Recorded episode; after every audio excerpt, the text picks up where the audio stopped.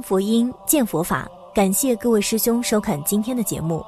你问究竟有没有阿罗汉存在？有，世间就有。在南怀瑾老师的开示中，你常常能听到一个名字，而这位师父就是一位阿罗汉。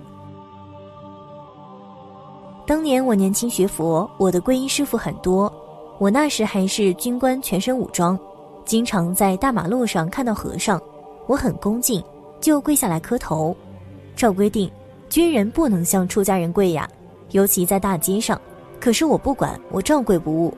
老百姓看到笑，我回头一看，这些人也不敢笑了。我当年就是如此。我有个皈依师父，四川成都人，是有名的活罗汉，真的肉身罗汉，光后师父。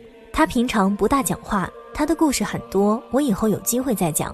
现在先讲一点，他又矮，像又怪，脸庞有小洗脸盆那么大，圆圆的，那个鼻子小小的，只有蒜头那么大，嘴巴那么大，长到两腮这里，两个牙齿，眼睛那么大，眉毛一点点，嘿，那个怪相，你分开来看，这个人不能看的，可是长在他脸上，一看到就自然合掌叫师父，像看到憨山大师的画像一样，那叫真罗汉。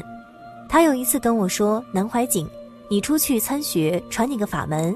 我说什么法门？他说先观后开。我说师父，这是什么意思？什么叫先观后开？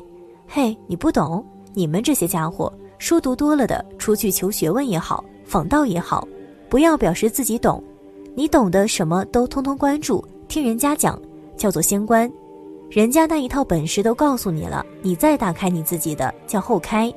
你们犯了一个最大的毛病，就是先开。我说师父，我说你好厉害，专门叫我做坏事一样。他就咧开大嘴咯咯笑，这不是做坏事，告诉你出去参学要谦虚，先观后开。这事他告诉我，他又不认识字，会讲出许多道理来。他也是禅宗哦，他从四川遂宁僧部一拜拜起，拜到五台山上去。到的时候已是夜里，五台山后山是壁立万仞，他从后山拜上去，自己不知道是后山。他看到是路，一步一步拜上去，到了后山的山顶，天亮了。哇，这个庙子的大和尚还有好几百和尚穿着法衣站在那里等，看到他爬上来，大家说阿弥陀佛，大阿罗汉来喽，他是翻山上来的。怎么回事？文殊菩萨昨天托梦给我们全身寺庙，今天有个活罗汉道，我是个苦恼僧，四川人，僧不一拜拜上来，我不是罗汉。四川话苦恼僧就是很苦的笨人，烦恼很多。哎，文殊菩萨告诉我们在这里接你的呀，你说你不是罗汉我不管，菩萨讲的，所以我们奉命来的呀。你看看你从哪里拜上来，你看路，哎呦没有路，我就上来了，然后把我拖到庙子上去。早斋办的素菜好丰盛哦，把第一位让我坐，说活罗汉来请坐上座，我不是活罗汉，怎么样我都不肯上座，大家不肯。我肚子实在饿了，管他的，活罗汉就活罗汉吧，坐上吃了再说吧。就是这样一个人，很有意思的。但是你看他不认识字，那本事大得很。后来一天到晚围着他的都是病人，每天忙得很。他点一盏庆用灯，那个时候没有电灯，两排都是病人，他坐在这里。这个病人过来说头痛，他把自己的手放灯上一烤，再在病人头上一按，那个人叫了起来，好痛。好了，走吧，你给他钱他就收，不给钱他也不问你要，他口袋都是钱，他也不分别，一辈子很忙。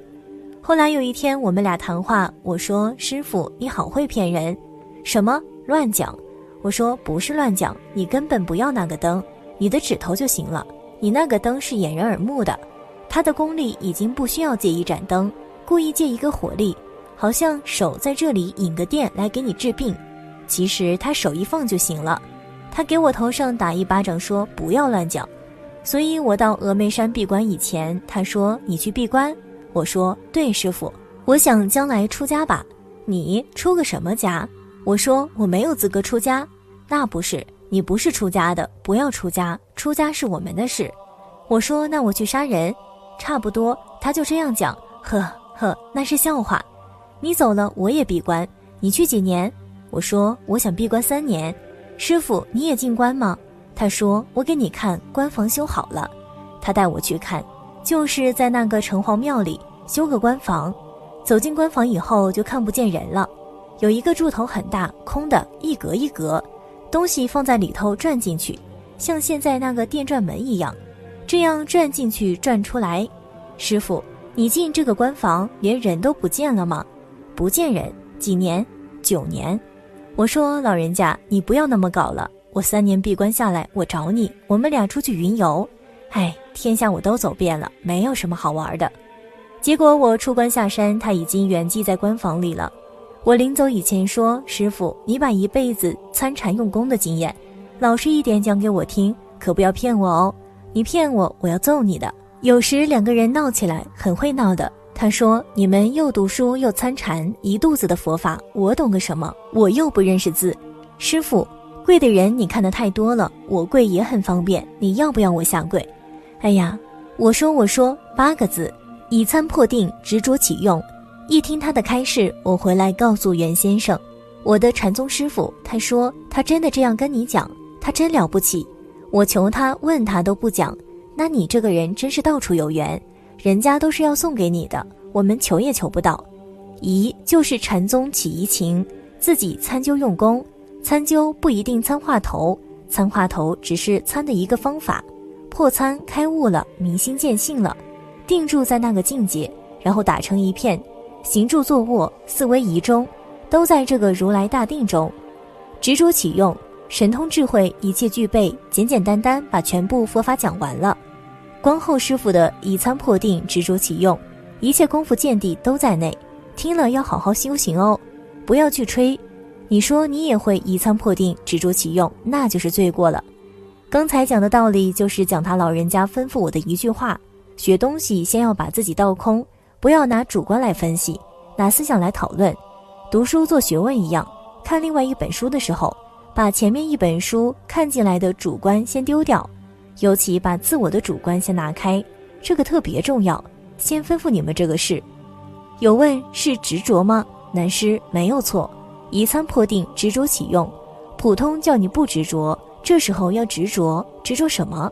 执着你那个一片清净，星月孤悬，光吞万象这个境界，随时在这个境界里。刚才观后师傅讲的这八个字，后来下课时候，弘忍师问我，执着是不是就是所谓保任？我说对了，你怎么不讲？刚才我没有补充，你要当众就补充，这就是法布施。不过观后老和尚用了执着这个名词，这在禅宗叫保任，也叫做打成一片。六祖坛经上叫一行三昧，行住坐卧都在这个境界里头。譬如你们初步打坐，有点好境界，一下坐就没有了，这不算，这个是生灭法，用功就有，不用功就没有，这个学来也没有用。打成一片以后，就是道家所讲的精满不思淫，气满不思食，饮食都不要了，喝一点水而已，神满不思睡，自然就断除了睡眠，昼夜都在那个大圆满清净境界里头，就是大圆净智，也就是圆觉经上讲的境界，自然掉不了的。如果还有变动，上座有，下座没有，一下有，一下没有，那算什么？那是生灭法。光后师父用四川话讲执着，就是保任这个道理，启用就大了。这是补充刚才说的。活罗汉光后老和尚知道我要走了，我说所以今天来跟师傅玩一天。我问他，师傅，以你一生的经验，告诉我如何真正的修持。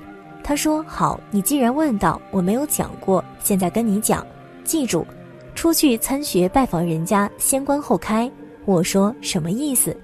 你到人家那里学了一大堆东西，不要暴露自己，等于学密宗的讲要把自己变成法器，你去学东西要变成杯子，原来装的东西倒得光光的，再把杯子洗干净，人家给你灌什么你才好接受嘛。